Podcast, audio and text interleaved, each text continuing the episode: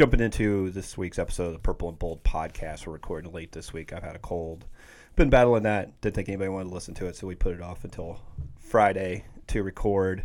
But I'm here with Noah Fleischman to discuss a week's worth of JMU sports news, mainly mainly on the basketball court here recently. Uh, both teams crossed crossed a halfway point of conference play uh, with the JMU women tied for first and the JMU men um, still in the mix despite some up and down stuff. If they can pull out a victory Saturday against ULM, they're you know really kind of right into the in the mix.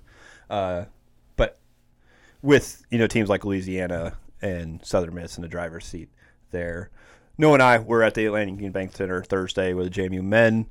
Were able to hang on and beat uh, Coastal Carolina after after getting off to a good start, uh, 17-0 run early in the game. They ended up leading by 18 at one point. Um, then it was tied at multiple points in the second half. Noah, you you saw it all. You saw the comeback from Coastal Carolina. What was your overall impression just of you know seeing seeing the JMU men come back to Harrisonburg after? I mean, splitting a road trip, I think is probably about what you'd expect going to Troy and Southern Miss. But like as we talked about before, they needed to start taking care of business at home, which they hadn't always done, and they managed to do that at least in the first game of this uh, home swing. Yeah, it was definitely you know they jumped out. You know, Coastal hit the first basket, and after that, 17 unanswered from from JMU jumped out to a big lead. And as you said, you know, Coastal kind of came back, and you know they had a little run to end the first half, um, cut into the lead, and then the second half came out and had a 12 nothing run, and and really tied the game at 51. And you know, JMU put up 40 something in the first half, and at some point in the second half, you know, they had 16 points scored in that period. So, you know, they they kind of slowed down shooting the ball. You know, they shot a lot of threes that didn't go down. I think there was. I looked at you at one one point. They had four straight possessions taking a three and missing, and he's kind of got to take a mental note of, of you know. If you've missed the last three, I don't think a fourth one's going to be a good idea. They tried it anyway. But yeah, I mean, they pulled it out and you definitely need to win at home in this league because um, winning on the road's tough. They talked about it after you know Southern Miss student section was wild. I mean, the whole thing they, they ended up losing there, just being shorthanded. But they were shorthanded again last night, and some and were able to hold on for the win. Um, even though I think Coastal could have taken advantage of the size difference inside. Yeah, I mean, you. It, it's it's seems like beating a dead horse over and over again to kind of talk about where they are in the schedule at this point.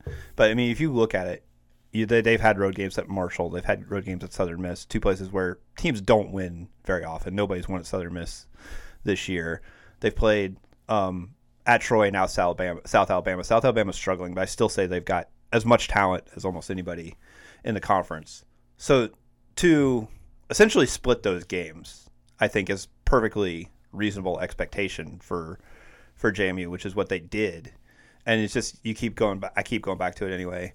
Um, of being losing home games to um, App State and Texas State have put them in a hole that they're trying to dig out of, and they can't really afford to lose at home anymore, even with uh, some good teams coming in.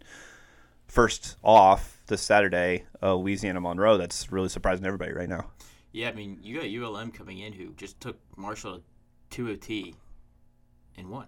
Believe. Yeah. Did they win last night? Yeah, they won. And I forgot to check double, the score. Double overtime. Yeah, I they... saw it went into double overtime. Forgot to check the score. But yeah, so I mean, we talked about it. nobody goes to the Marshall and beats them. I mean, JMU went in there and did it earlier in the year. Now you've got a team like ULM who, at, at one point this year, people were looking at them like bottom of the barrel kind of team. But you know, they go in there and win in double overtime.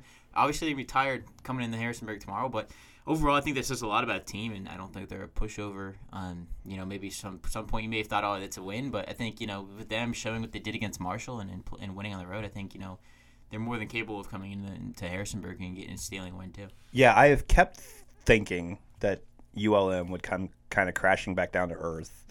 Um, but yeah, they get a win at Marshall, where, like I said, JMU and ULM now are the only two teams all season, uh, even in non-conference play, to win in Huntington. Um, ULM right now six and three in conference play, a game ahead of JMU. Um, so just that right there makes this a huge one for the Dukes um, going into it. But yeah, I've been extremely surprised by what the Warhawks have done in conference play when not that long ago coming into the conference play they were and, you know pick your favorite metric like whether you like KenPom or you like you know Bart Torvik or Net or whatever. It didn't matter. They, They were were the they were among the worst teams in the country in any of those. Not that long ago, just a few weeks ago before conference play started. Now they're you know right there. They're a game out of first place against uh, a couple teams we've talked about already that are really good, having really good seasons. Um, it's it stands out when you kind of look through the standings. The top eight or nine teams in the Sun Belt all have winning records overall, with the exception of ULM, and they've gotten half their victories this season in conference play, more than half. It it's uh it's been a wild turnaround for them, and I don't know I don't know if I've seen enough of them to even pinpoint what's been different. It's just yeah some some uh, we can ask them on Saturday when they're here. Like did, did a switch flip for you or something? Did you? I, I don't know that they got like any significant players back. Maybe they were banged up a little bit. I don't know, but um, something turned on for them once conference play began. I mean, it's college basketball. First of all, I say you know anytime I, anytime I watch college basketball game, anything can happen. But you know, I think yeah, ULM is, is you know I wouldn't say they're peaking, but I mean they're playing really well, bat, really good basketball at the right time. Um, obviously you want to you want to play to keep this consistent level of play, but I mean if they keep playing like the way they are the rest of the you know Feb- they get through February like that, I think you know that they'll be they could be a sneaky team. I mean it's it's kind of early to tell you know going into the conference tournament, but I mean team that's six and three in Sunbelt play where you see a lot of the teams are all like you know right next to each other. What at four and five, five and four, six and three, like they're all right there. So I think you know nobody's really started to run away with it yet, and I think somebody will eventually. But I mean, a team like ULM, I don't know if they could run away with it, but they definitely keep themselves in the mix of trying to get a top four seed and double bye. Yeah, I mean, you're looking at right now nine teams in the Sun Belt between five and four and seven and two. Um, you, you, JMU, they are those five and four among those five and four teams. They're a game back of Marshall and ULM. They've already beaten Marshall on the road. Getting one against ULM would be huge. As you know, I I'm starting to become of the opinion that like Southern Miss, maybe Louisiana, those teams are probably going to pull away. You know, I might completely change my mind after this week if uh, you know they lose a couple or something. But I, I think those teams are probably going to battle for first place in the top seed in the tournament. And you're right now, if you're JMU, you know, getting in the top four is absolutely huge, and it's definitely possible. But winning this weekend against the Warhawks is going to be a big key to that. I think. I think it will be. I mean, right now, you look at it. I think that ULM's coming in off a win. They're going to feel themselves. But I think JMU, if they can string together two home wins in a row before going on the road next week, and you know, I think they play what uh, ODU and App, I believe, next week, and um, Yeah. both of them on the road. So I think you know if you can string two home wins together before you go on the road, and you know play an in-state opponent, and then you know play App again, try to revenge that. You know, they could come back from that and be on a four-game winning streak. I mean, it's really possible. I mean, ODU hasn't hasn't you know been all of that, and I mean App as we saw, you know, they had a 20 point lead on JMU. JMU was able to cut it close to the end, but, you know, I think JMU's definitely going to not let a 20 point deficit uh, pile up uh, against a team for the second straight time in a row. Yeah, um, yeah, I think those are both both uh, quite winnable road games, and the schedule lines up pretty nicely for them. You know, as we kind of discussed early on when the schedule came out, you were like, "Oh, they don't get to play Arkansas State. They're probably going to be one of the poor teams." When that turned out to be true, it was like, "Oh, but they get you know ULM at home. And that's kind of you know your midseason, you know, your break in the schedule of midseason, which is not not the case, but." You know, I think those are two very winnable road games, but also um, a couple that could go either way. And then you're looking at um, going down to Georgia Southern, a team that played them tough in Harrisonburg. Um, at Coastal again, another team that you know played them tough in Harrisonburg. Even though for for times it looked like JMU was capable and going to run them off the floor, ended up not shooting well in the second half. Yeah. Um, and then it sets you up nicely to finish the regular season with four straight home games, albeit against you know at least a couple of good teams mixed in there. This is really, really a key stretch, and it starts. It starts, you know, with this game on Saturday. It is. I mean, you come out of this game on Saturday to win, feeling good. You win those two, you're really feeling good. And I bet by that point, I mean, this conference, everyone's so close that, you know, if you can string together a few wins, you can shoot up the standings. I mean, we've seen it happen. Um, and I think that, you know, ULM's a good example of that. But I also think that, you know, you can you can make it happen mid-season. And then at some point soon, you're to have to start playing good basketball if you want to get ready for the tournament. I mean, still a month away, but you kind of you can't you can't be easing into it when he gets there. You got to be kind of you know hitting stride by then. Yeah. Or can you? I I've been thinking here recently. Uh, this team is starting to remind me so much of Richmond from last year. I don't know if this Oh, crossed anybody's else's Spiders. mind. Yeah, but a team that had you know a lot of guys come back for that last year Yep, with a lot of expectations, preseason expectations, preseason thinking that yeah they're the they were the top. they're the most talented team in you know a solid mid major league, and they you know played some ranked high major teams tough early in the season, and then were just up and down all year. VCU swept them in the uh, Yeah. regular season. It, they were up and down all year, and then got hot. They started playing to their capabilities right at the right time, and you know won four straight games in March. Or five straight Five. games. They won a- they yeah, won a tournament yeah, because they had to play four games in their in their conference time. Yep, they, tournament. They didn't get a won five straight games in March, including an NCAA tournament game. I don't know if it's fair to. Uh, And that was an NCAA tournament win over Iowa, I believe. Like Yeah. good Iowa team. yeah, yeah. I mean, they they finished so strong that they turned what was a completely disappointing season into Their best season. yeah like, into an extremely memorable uh, season. They're going to celebrate for a long time at Richmond. I don't know if JMU is capable of the same thing, but I I don't know if it's quite the same. That that team Richmond brought back last year was really talented, preseason top twenty five, um, really high expectations. But I think on a smaller scale, Yeah. JMU's season so far has been similar. And if they can, you know, peak at the right time similarly, may, maybe they can do something. But I think you also at the same time want to get it going right now and not wait not wait until the very last minute. I don't think you want to win, you know, four games in four days and try to get in. Yeah. But I, I do kind of see some similarities between that Richmond team and the A-10 they were in and this JMU team and it's the Sun Belt right now. Um, you know, the other thing coming off of Thursday was that was a, a fantastic crowd, the best crowd of the year for, for the JMU. Um, I think 5,600 uh, student sections were packed. Student Um, section was about like 2,500, so it's Yeah. almost half. packed, yeah, packed to the to the extent that there were some students that uh, made their way up to the upper decks because they couldn't get into the lower bowl. Um, and they made noise. They they were there was a couple times that JMU was just about like a play away from really blowing the roof off the place, and they they didn't convert. Um, but I think that made a difference, and I'm curious to see. You know, they had a good promotion going, the blackout, the uh, Greek night with, uh, you know, Pop Belly Catering. yeah, I mean, did they do the that? winner. They do those Greek nights well. They've done that for. Um, I remember a soccer game a couple of years ago when Wake Forest was in town. They did it, and that and Sentara Park was completely packed. I think they gave away like a a TV for the house or something uh, on that night. And you know, the uh, the leadership of all the frats and sororities, they make sure their people get out there to win that. Um, and it's paid off for JMU with good crowds in a couple different sports. I wonder if we'll start to see more of that. Um, but my bigger question now is if we'll see a similar sized crowd on Saturday, uh, Saturday afternoon. Not that much, you know, good good time for you know college kids to go out and uh, spend a couple hours in the arena.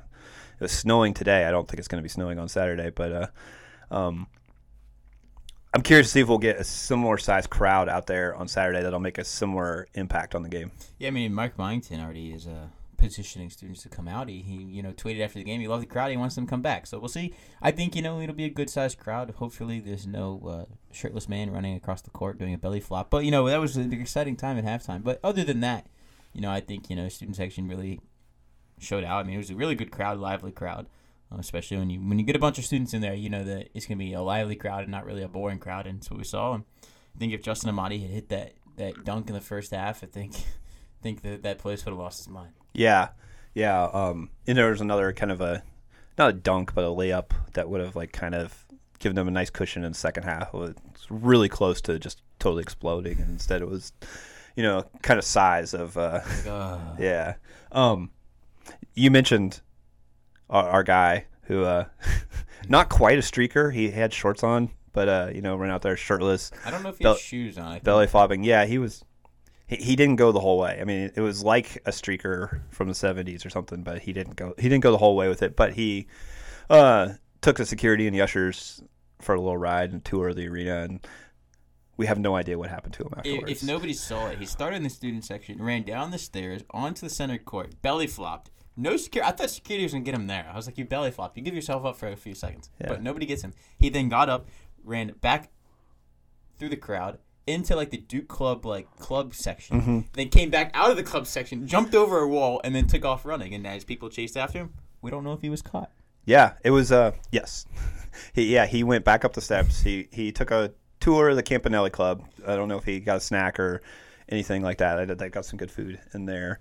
Yeah, Jumped the jumped wall. jumped the wall into the suite that I think belongs to Atlantic Union Bank. Um, you know, said some said hello to some people there, then escaped into the concourse. We don't know what happened to him afterwards. If you know, if he got caught, if he uh, Did he escape? yeah, the escape. What do we have to fear that we'll see this guy again? Um, if you have any idea, go ahead hit us up on Twitter. Okay, We- we now wanna- now we have to rate this because this is the second game, second night in a row where a college basketball game had a unwanted visitor on the court. So which one was better, belly flop shirtless man or Duquesne's fake Uber Eats driver that was just a YouTube prank? Yes, it was. Yeah, Which one's better? coincidence that both happened for teams named the Dukes in their It home did. arena. Um, I'm gonna say JMU's was better because it seemed more seemed more natural. Now that we find out about, if you didn't see what happened at Duquesne, where a supposed uh, Grubhub, Uber Eats, something delivery guy walked out on the court like looking for With his McDonald's. yeah, with McDonald, with a bag of McDonald's, looking for somebody um, to deliver it to while the game was going on. Um, we should point out that JMU one happened at halftime. Nobody was on the court. Nobody was really in any kind of So it's more funny on that. yeah, so yeah, um, yeah. So at Duquesne, the guy goes out there. Uh, he did a pretty good job of selling it, of just being clueless. but it did come out later, like, oh, he's got like a you know wireless mic clipped to his shirt. Um, there were some people already kind of like in position to shoot it, and it looks like he was probably setting up some sort of like uh, prank show for YouTube or TikTok or something. Um, so that takes away from it. So that to me gives uh, JMU the advantage in the uh, battle of the Dukes students uh, crashing to court for this week. We're not saying to do this tomorrow at tomorrow's We're- game. But we're, We're not. We're not advocating it at all. Not. But when it happens, we are going to give you the breakdown. Yes. yeah. You get the full play-by-play on the Purple and Bold podcast of that. And st- I do want to know if the guy got caught. If he, you know, we Noah and I were talking that during the game. You know, maybe maybe he had this all planned out really well. Maybe he had like a change of clothes in a bathroom that he escaped to and came back out undetected. Who knows? Maybe he just left the building, which is probably probably the running. best thing to do at that point. just leave the building and you know, um, hopefully nobody knows exactly who you are and you can uh, come enjoy some JMU basketball the rest of the season and, and behave yourself. But if anybody knows what happened to the young man, hit either Noah or I up on Twitter and we'll we'll we'll, We'll get to the bottom of it. Yeah. Let's switch it over to women's basketball. We don't have a lot of football to talk about this way. Well, I do have one talk. okay. one talk. one- okay. Tomorrow, Saturday, 6 o'clock Eastern Time, 3 o'clock Pacific, at the Rose Bowl. Toddy Touchdowns, Todd Centeio. We'll be playing the NFLPA Collegiate Bowl, so there's that. He'll be playing on the same team as um, Malik Cunningham, his best friend from Louisville, and Adrian Martinez, the former Nebraska and Kansas State quarterback. So they're on the national team. We'll see how much he gets, how much run he gets. He didn't really get that much run at Tropical Bowl in preparation for NLPA, so I think he'll at least get you know a quarter or two, or maybe a quarter and a half. You know, split it up three ways. But yeah, otherwise, there's that. Yeah, he's making a lot of the uh, promotional stuff for that on social media stuff like that.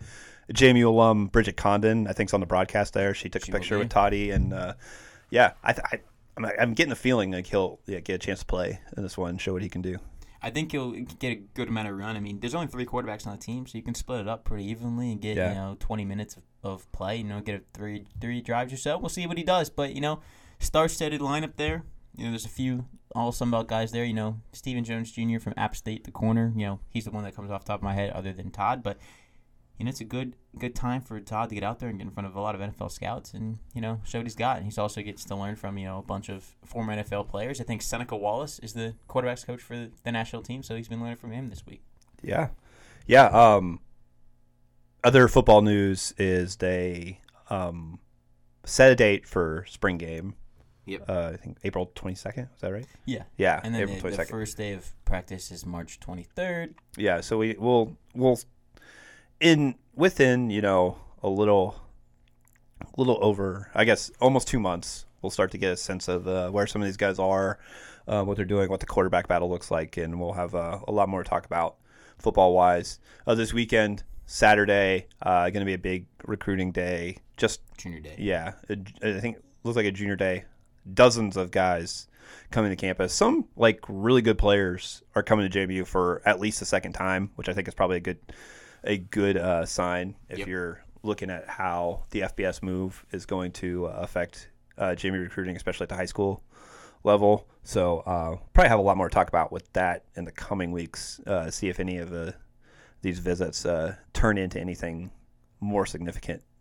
Um, but in the meantime, we can switch it over to women's basketball, which um, Saturday or, or Thursday, somewhat surprisingly, the JMU women's basketball team became the first JMU sports team to lose to Coastal since joining the uh, the Sun Belt. Uh, JMU had been blowing Coastal out in everything, if not blowing them out, shutting them out in a couple of soccer games.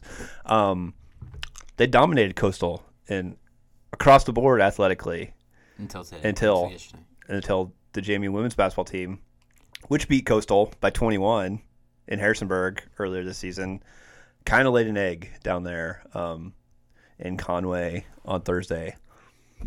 Noah and I were both uh, at the Atlantic Union Bank Center, kind of keeping an eye on that one, so uh, I can't speak too too uh, I guess informatively about exactly what happened, but I do know they shot the ball. They didn't shoot the ball well. They struggled on offense. Um, even you know defensively, you, you looked at the stats as the game was going on, and you know both teams were shooting about the same. JMU's forcing more turnovers, they're getting more rebounds, and you're wondering why are they losing this game? And, Yeah.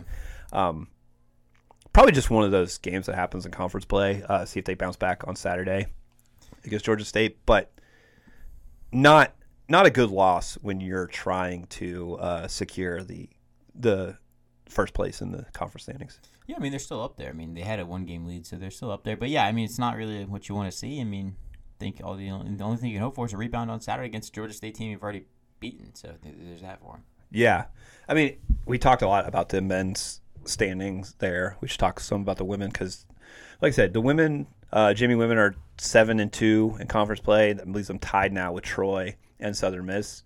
Yep. Um, the advantage for the JMU women is they've already beaten Troy and Southern Miss in the only regular season meetings against those teams. Um, Southern Miss has beaten Troy. They'll have to play again. Um, so one of them's going to take another loss. So you, you do the know tiebreaker. yeah, at, at least in that regard, um, I think JMU's got a little bit of a leg up when you look at the other two teams that are in the mix right now, being from the West. Um, but it's not necessarily easy for JMU here coming up uh, with several road games. Uh, like I said, going to Georgia State uh, on Saturday. Uh, I think a game that they should, you know, be able to win, but you know they still have to go on the road to Georgia Southern that gave them trouble. They still have to go on the road to ODU. I think a team that's you know got potential to do big things. It's not going to be easy to close it out and you know remain on top. It's not, but you know I think that's what we saw from women's basketball in this league. Is it's good. I mean, obviously it's not just a you know men's basketball league where there's a bunch of teams that can win it. I think this women's basketball team does the league does too.